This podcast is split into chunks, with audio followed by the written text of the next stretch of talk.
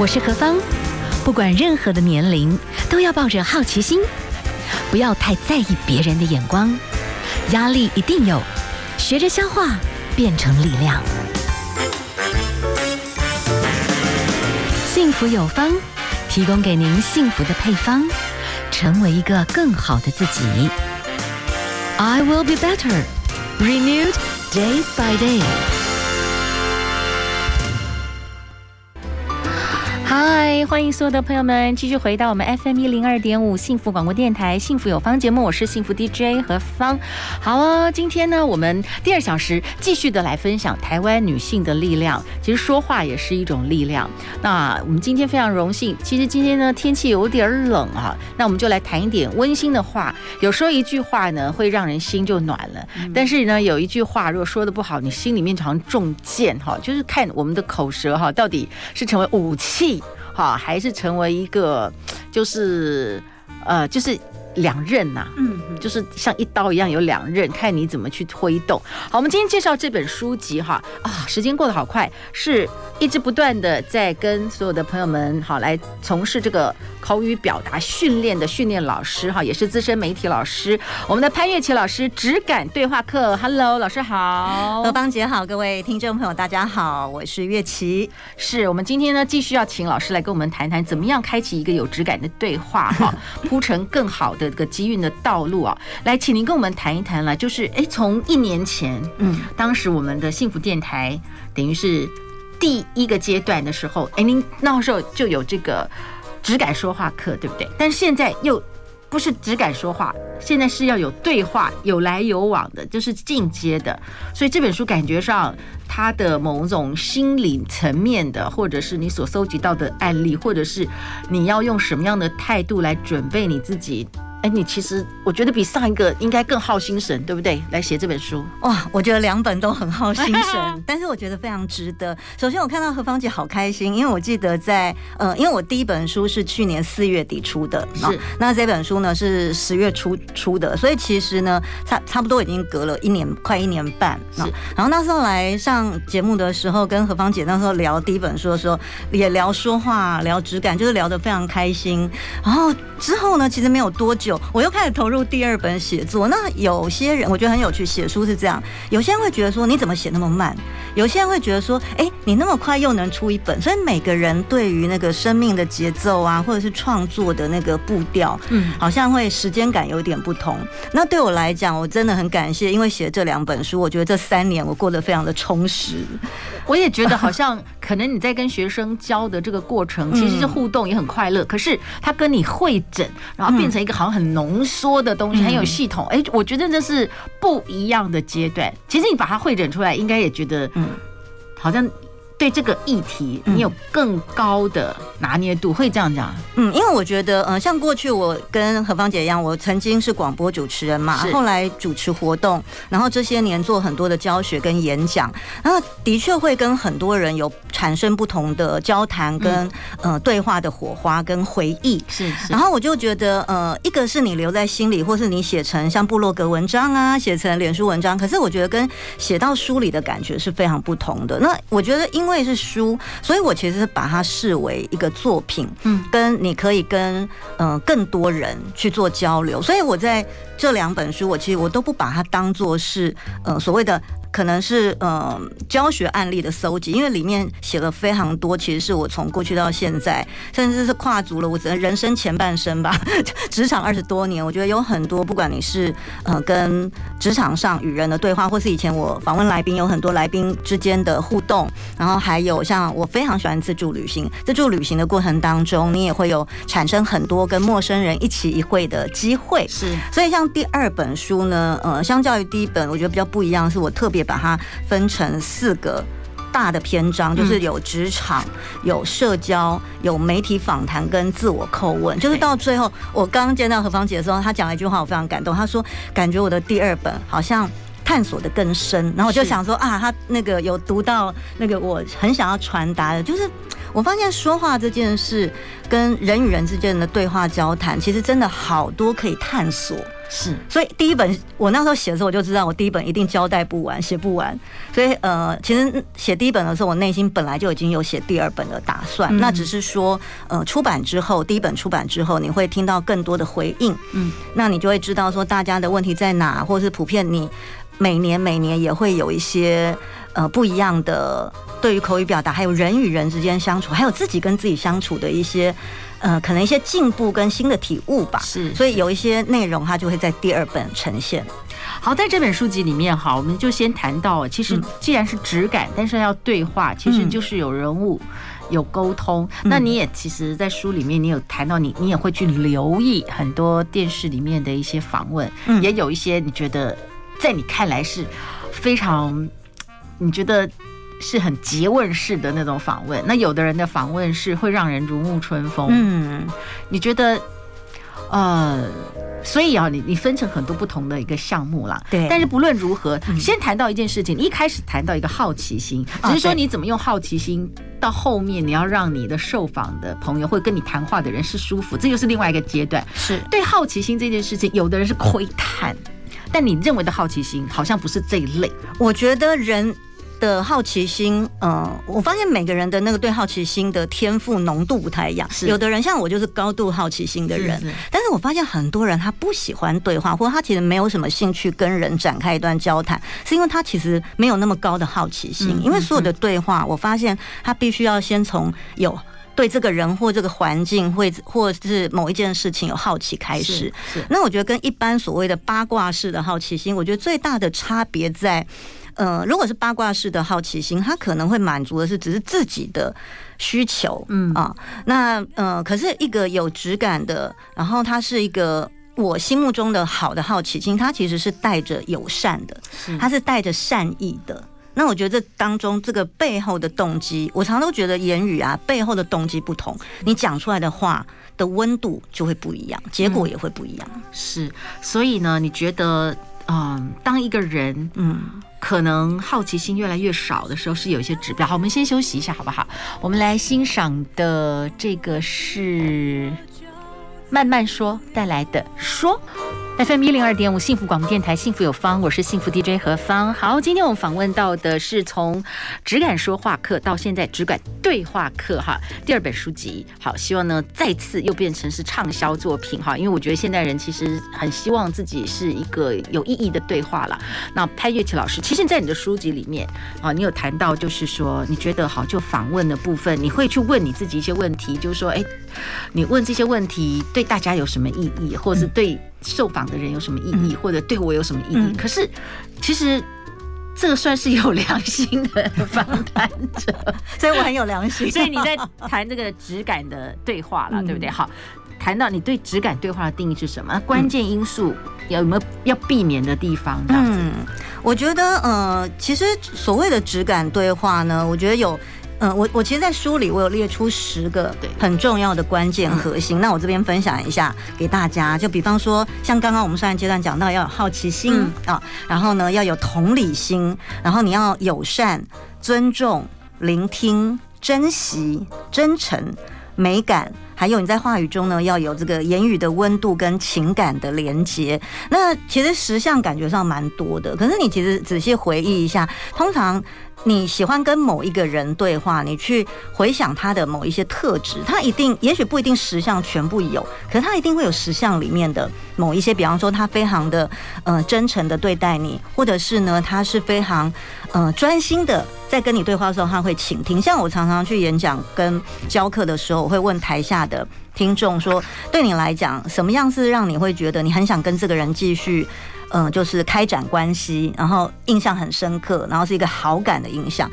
很多很多人都会说：“呃，他有很专注的听我说话，嗯，然后眼神有看着我。”这个还排名蛮前面的，对，所以我觉得如果要展开一个呃有质感的对话呢，以上的这十点，大家可以去思考一下，哎，平常是不是有稍微注意到？嗯，那至于踩雷的部分，我常常觉得有几个部分，比方说刚刚不是讲聆听吗？对，我发现不聆听其实就会让人家觉得好像你你。对我没有兴趣啊，或者是跟你对话的人可能就会比较挫折一点。嗯、那所谓的没有聆听，就包含现在不是大家都习惯看手机吗？啊，所以很多人他会在跟人家对话的时候，他一旦发现对方讲的内容他没有什么兴趣，他会非常快的就开始划他的手机，或者是他就放空了。那我们人其实对别人的可能一些动作跟微表情，其实大部分人还是敏感的。可是这样其实有点不太优哎。嗯，但你觉得？你觉得现代人可能普遍，可能搞不好不是故意的哦，是变成是一种他被太多这种东西干扰到他的。注意力其实很断片，这样。对对对，他就是会没有办法很专注，而且会非常快的分心。可是对于那个跟你对话的人，可能他就会觉得那个感受就不会太好。然后另外一个，我觉得跟质感对话比较背道而驰的，就是他会比较快速的去下一些呃评论评断啊，就是那个比较武断的去呃去回应你的话。那这个也会让人家觉得在跟你对话当中，就会稍微会，他会他可能会那个心墙又会再筑起来，或是比较退缩一点。嗯哼，哇哦，所以说不定有一些人，你还希望有好的质感的对话课，也许你要先有一个要问到你自己有没有一些盲点。嗯，就是当你在跟别人在回应的时候。你可能你觉得你好像有倾听，但其实你可能别人没有感受到，嗯，你是很大的诚意在跟他对话。哎，这个部分说不定这是人的盲点。对，所以那个何芳姐讲的很好，就是盲点。嗯，所谓盲点就是你自己其实真的没有意识到，你可能觉得我很。我很 nice 的在跟你互动，事实上脑子在想等一下要吃什么，但但表情可能不会骗人这样。所以所以里面我其实有呃在书里有一篇我是写一期一会，就是说我很就是说我们今天其实那种好的质感对话，它其实在某个程度呢，你其呃某个程度其实是很珍惜那个。一起一会，一起一会，它是日本茶道的一个说法嘛。那、嗯、后来其实广泛的被运用，那不一定说你这一辈子真的只见这个人一次面或这一次，嗯、但是是那个心意，你相处的心意，你在跟他对话的时候，你会把它当做是，哎，我们好像就只能见这一次面，我们这一次的聚会，那我就是非常专心，好好的跟你互动。嗯，那这样子的话，我觉得那个相处跟对话的品质就会这个大幅提高。好，今天访问到的哈是潘瑞琪老师的新作品《质感对话课》。我们先休息一下，等一下我很好奇哈，你说英国作家人生学校的创办人艾伦·狄波顿曾经说，对别人说长道短，以及对于名气的渴望，都源自于同一个缺陷，这两者都是缺乏关注的产物。我们来欣赏一下啊，待会儿再继续我们老师啊。我们来听的是彭佳慧所带来的《说实话》。今天啊，我们访问到的是潘月琪老师。其实我们私下这样子哎聊，也其实也很开心，因为我们其实就是都曾经在媒体嘛，在广播，所以我们有时候哎会看很多两岸啦，很不同的主持人，然后我们就会聊一聊大家的感受是什么。所以质感对话课啊，你觉得一个好的对话？可是我们刚刚有稍微讲到一下，就是有时候你也会。举一些例子，不管是从电影各方面哈，哎，你会看到有一些就是比较属于不好的一种。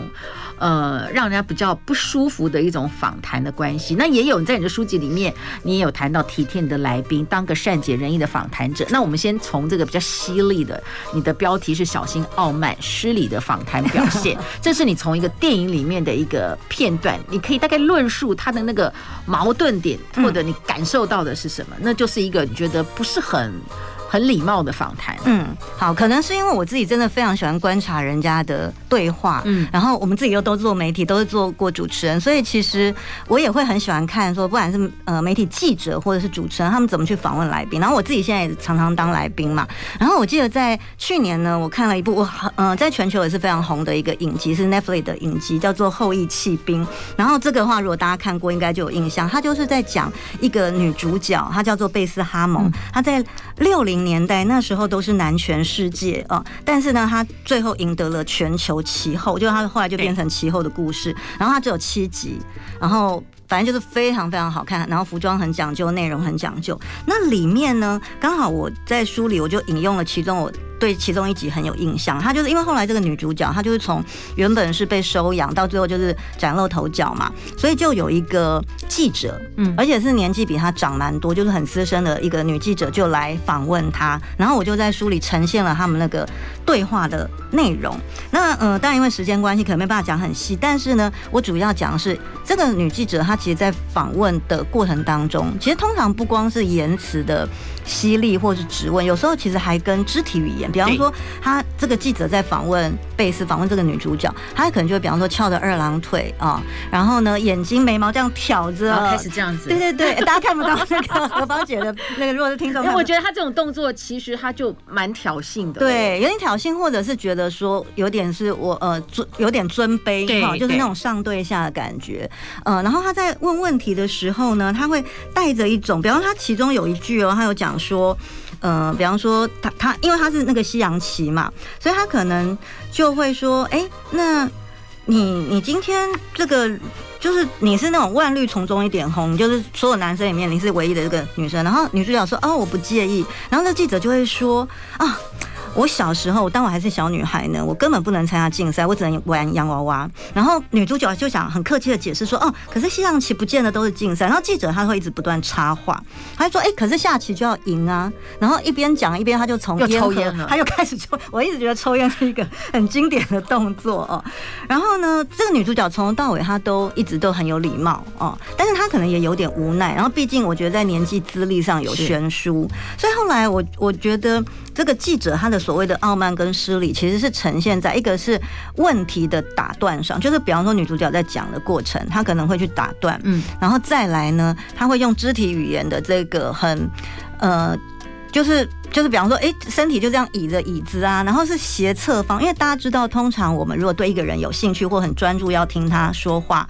其实我们上半身跟上半身其实是互相相对的，嗯，可是他会有点故意侧身。那私下那个何芳姐跟我聊到一个事情，她说有些人是故意的，我就觉得说其实很有道理。有些他是不自觉，他已经变成一个习惯，可是有些他是策略性的，他可能为了要挑动对方的某些情绪，或者是他有策略去铺排一些问题，好，可以探出对方一些什么深层的。反应，对，所以呃，但是以看这部影集的时候，我就把它举出来做例子，就是，就是说，当今天如果有机会，因为现在很多的听众朋友或观众朋友已经不像以前我们传统媒体人，可能你当主持人的门槛很高，现在好多人是自媒体嘛，哈，是是做 podcast 或什么，你有机会访问别的来宾，所以不光是你是访谈者，其实如果你是一般对话，虽然这篇我放在媒体访问的篇章，但其实它也适用于。一般的情况是，就是你在跟人家在对话或者访问的时候，是不是那个言语，你跟那个肢体语言可以带出某种善意，而不是一种挑衅？嗯，那这种挑衅，他就会看起来就比较傲慢一点，那受访者一定会不舒服。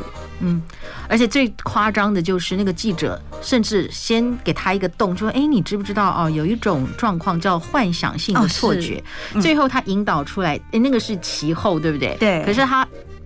已经替这个其后做了一个决定，他就说，创意跟视觉失调往往是息息相关的，天才跟疯狂往往是一线之隔。对，就是他把他，对他，他其实有一点像是他自己有他自己的批判，嗯，然后要好像要引导这个，就是因为他是报纸嘛，所以就引导这个杂志读者，好像对这个女主角会有某一些，可能是也许说她有精神病啊，或什么，就是他会去引导某一些的论断，嗯，那这个就是这个记者的企图。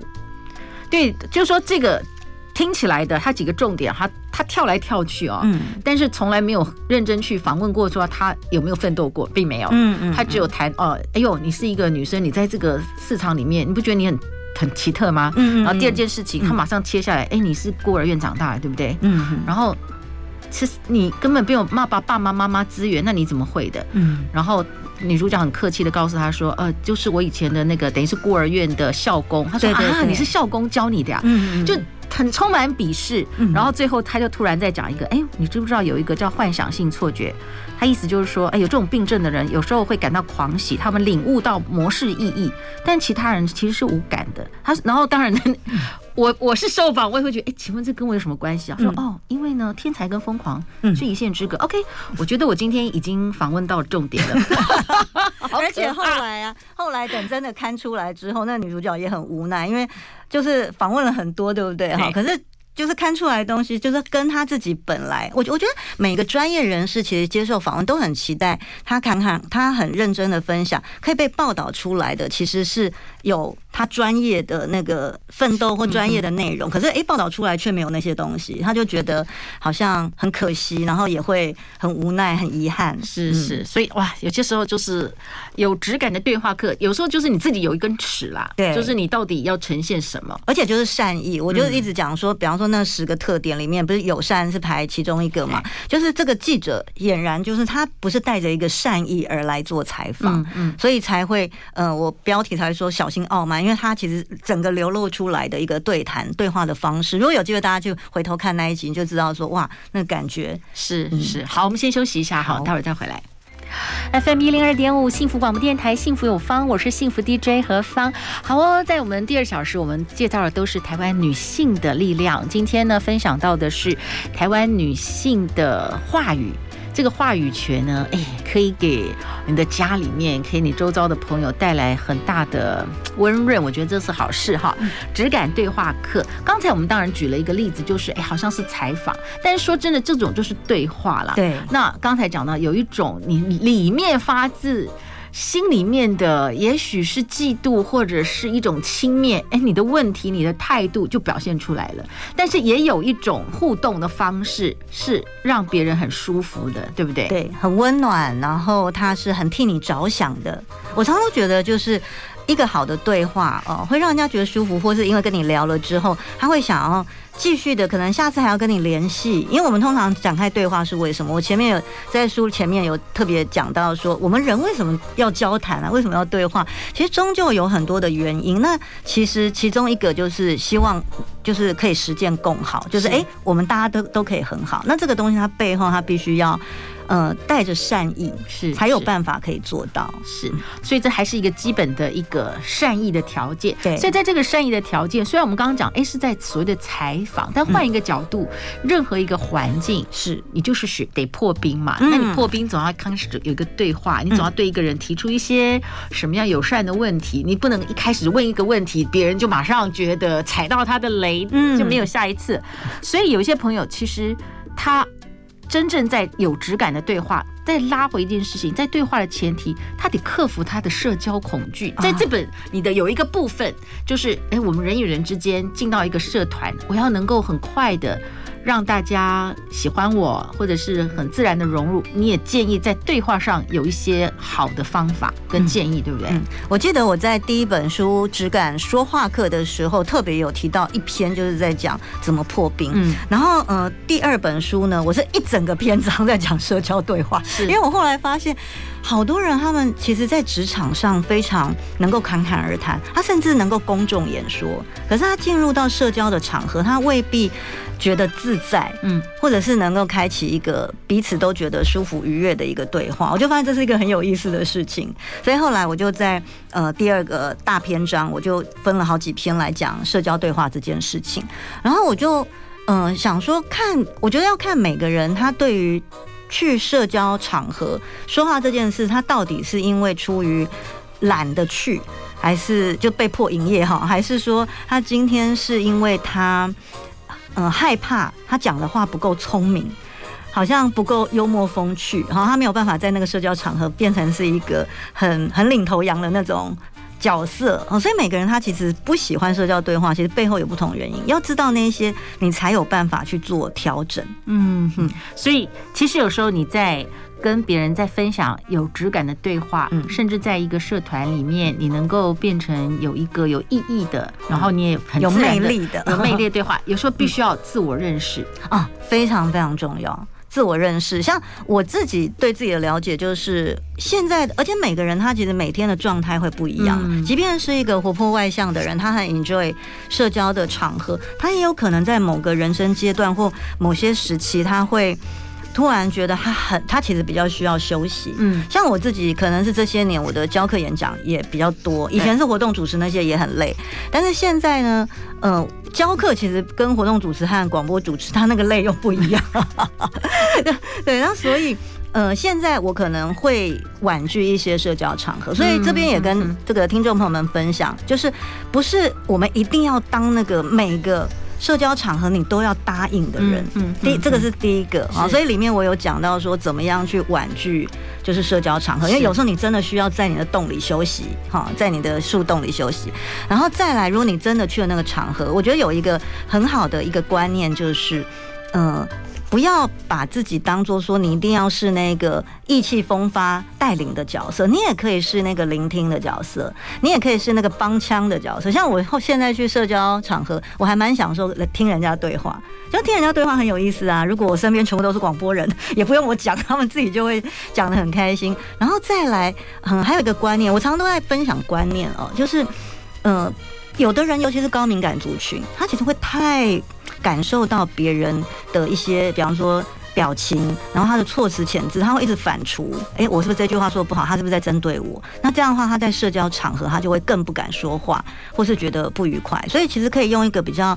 呃，比较放松的心情去享受你参与的场合，然后愿意说或聊得来你就聊。那如果你觉得，哎，这个场合你认识的人比较不那么多，或是这个话题你比较聊不起来，那你就可以当一个聆听者，那就都是没有问题的。好，我们等下休息一下哈。FM 一零二点五，幸福广播电台，幸福有方，我是幸福 DJ 何芳。今天为大家介绍的，好，我觉得周休假日前哈，我们可以又可以稍微假日的时候可以想一下，然后又可以把这件事情放在自己生活里面，可以变成是一个不断酝酿，然后让自己更好的一个可能性。我觉得啦，比方说两岸来讲的话，我我不得不觉得，可能我们。这边的语言的这种流畅度或者是要求度，我觉得跟海峡对岸比起来，我们这边还是比较没有那么大的训练。但是也因为这样，我觉得现代人越来越觉得有这种需要。我我有感觉，他们的那种口条，有时候你到海峡对岸一个景点的一个说明的。一个攻读生什么哇，这个从头到尾没有虚字，然后噼噼啪噼噼啪讲的非常非常的顺。但是我觉得那是因为可能何芳姐遇到，或是我们有时候遇到的，已经是训练的很好的人。比方说你刚刚说，呃，比方说景点，是景点的话，他们可能那个其实都是有训练过的。那我会觉得。嗯，我觉得无论是台湾，或者是中国大陆，或者是任何国家，我觉得我们都会遇到口语表达能力非常好的，是是是，然后也会遇到，就是你觉得，嗯，他是不是应该读一下质感 说话课或质感对话课？你你教的学生很多元，你还是觉得就是在于每个人成长的环境，环境，还有他是不是对，还有他是不是对，还有他是不是对口语表达跟与人沟通这个东西他是有兴趣的？OK，那可是因为像我之前我也去过大陆，我真。真的觉得他们的确很多人讲话的那个口条，而且是很年轻的年轻人。对呀、啊，他们讲话口条就。我觉得接触到年轻人这样，哇，好可怕，怎么这样子？对，就是他们那个就是。可能是那个训练跟那个环境习惯吧。那我现在就是觉得，无论是哪个国家，就是可以的话，我们呃，因为我觉得我们人一辈子都是在跟别人互动，嗯，还有跟自己相处，所以无论是跟他人对话，或者跟自己对话，如果可以用一个比较和谐，因为我觉得和谐很重要，和谐其实是我人生其中的一个核心，是跟说话的一个核心，就是和谐的那个。和谐的和谐度啊，嗯，所以如果可以好好的研究跟好好的去去修炼的话，那。你的说话和谐，其实会带动你的关系、你的职场、你的人生，其实也会是一个和谐的状态。嗯哼哼，所以呃，你的这个质感对话课，其实除了告诉大家一些技术技巧，嗯、就像我刚刚讲到，哎、欸，我听到一些他们可能因为生存竞争非常的激烈，哦、真的是，所以他们很善于表达自己，然后非常非常的犀利，嗯，但是才会被看见。对，嗯、但是。他比较利他利己啦，啊，对，他比较不会去特别想到这是一个有质感的一种关系，他比较优先觉得好像是自己这个部分明确的表达这样，这是我我的一些感受。所以在你的质感对话课里面，你觉得那种所谓的质感的对话，你刚刚讲到的那种质，它其实是不是还表达就是你刚刚讲的和谐里面的善意，善意和谐？对对对。我觉得善意跟和谐，它就是横贯了我整个在不管是教学或者是，其实我我后来回想，连我以前在主持节目，呃，这个部分的意图跟那个习惯就已经放进去。所以我觉得人的那个本性啊，跟你心目中你有一个理想的状态，好像从过去到现在，也许你某些东西会改变，可是这个部分我在书写的过程当中，我也发现说，哎，好像这个部分好像一直都没有变，只是说在呃可能研究一些，比方说教学的方法上，或者在书写的过程当中，你会去，你可能会因为要写给大家看嘛，所以你可能会找不同的例子，或是回顾不同的例子，可是那背后的核心都是一样的，就是。我觉得和谐跟友善。是对，是一直都是核心。其中有一个部分，我觉得可以让彼此的关系真正好像比较 open。嗯，你的书籍里面好像也很多人很喜欢。嗯，特别现在我觉得这个时代，我觉得蛮好的，相约到户外，嗯，散步聊天，你觉得是不是比较能够去开启一个有质感的对话的？大家有没有发现，在室内聊天，在餐厅里啊，哦，然后大家都很吵啊，到越来就 一方面是因为现在，如果大家是在大都会或是在台北。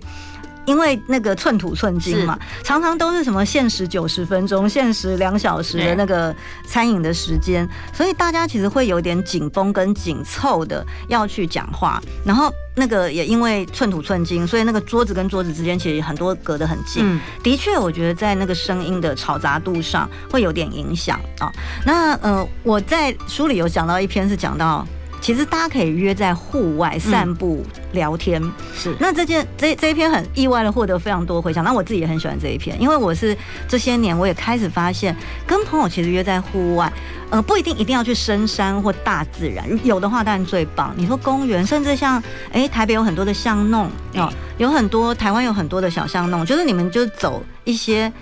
一些地方，然后边走边对话。我觉得那个因为环境的不同，比方说在餐厅，当然你也可以聊餐厅里的装饰啊、摆盘啊，你有很多东西可以聊。可是到户外，它还会有其他的人跟你擦肩而过，可能会有小狗小猫跑过去，然后可能会有树叶这样掉下来，它会有很多东西去刺激你的。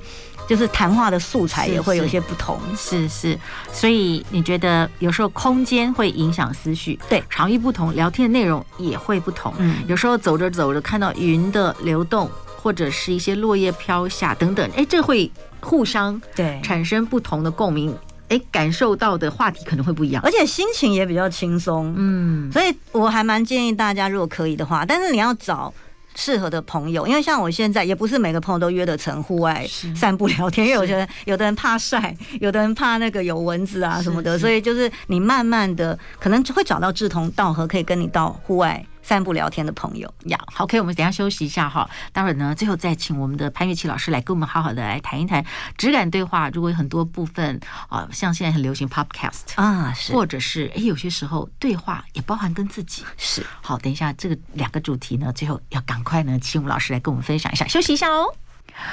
FM 一零二点五幸福广播电台，幸福有方，我是幸福 DJ 何芳。我们今天为大家介绍是质感对话课。当人生就是一连串的对话构成的，所以开启有质感的对话呢，就铺成更宽广的机运之路。好，我们呢请到的是潘月琪老师来跟我们谈一谈哦。那因为时间关系，现在有两个重点，就请老师来跟我们谈一谈。第一个，现在很流行 Podcast，那当然其实风格都很不一样了。那当然，你对于很多人现在随时都可以。有自己的一个声音平台，这个部分他可能会采访，或者他自己说话。对，哎，自己说话要讲的很久，这个也有时候也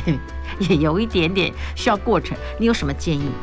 呃，首先这是一个百花齐放的时代耶，像到今年，我我记得没错的话，几个月前，其实台湾已经有超过一万五千档以上的 podcast 在做，然后每个月都还是有很多人在在投入，那这是一个好现象。那只是说呢，呃，很多人因为是素人，就是说他其实以前不是媒体人出身，嗯、甚至他在他自己的职场上，他也不是一个大量需要说话的人，可是他。可能也有一些东西，有些理念或有些兴趣喜好，他想要跟别人产生连接，所以他就开了一个 podcast。那通常我因为我也会听嘛，哈，我对很多东西有好奇，我就发现比较可惜的是，就是因为很多人他以前没有做过。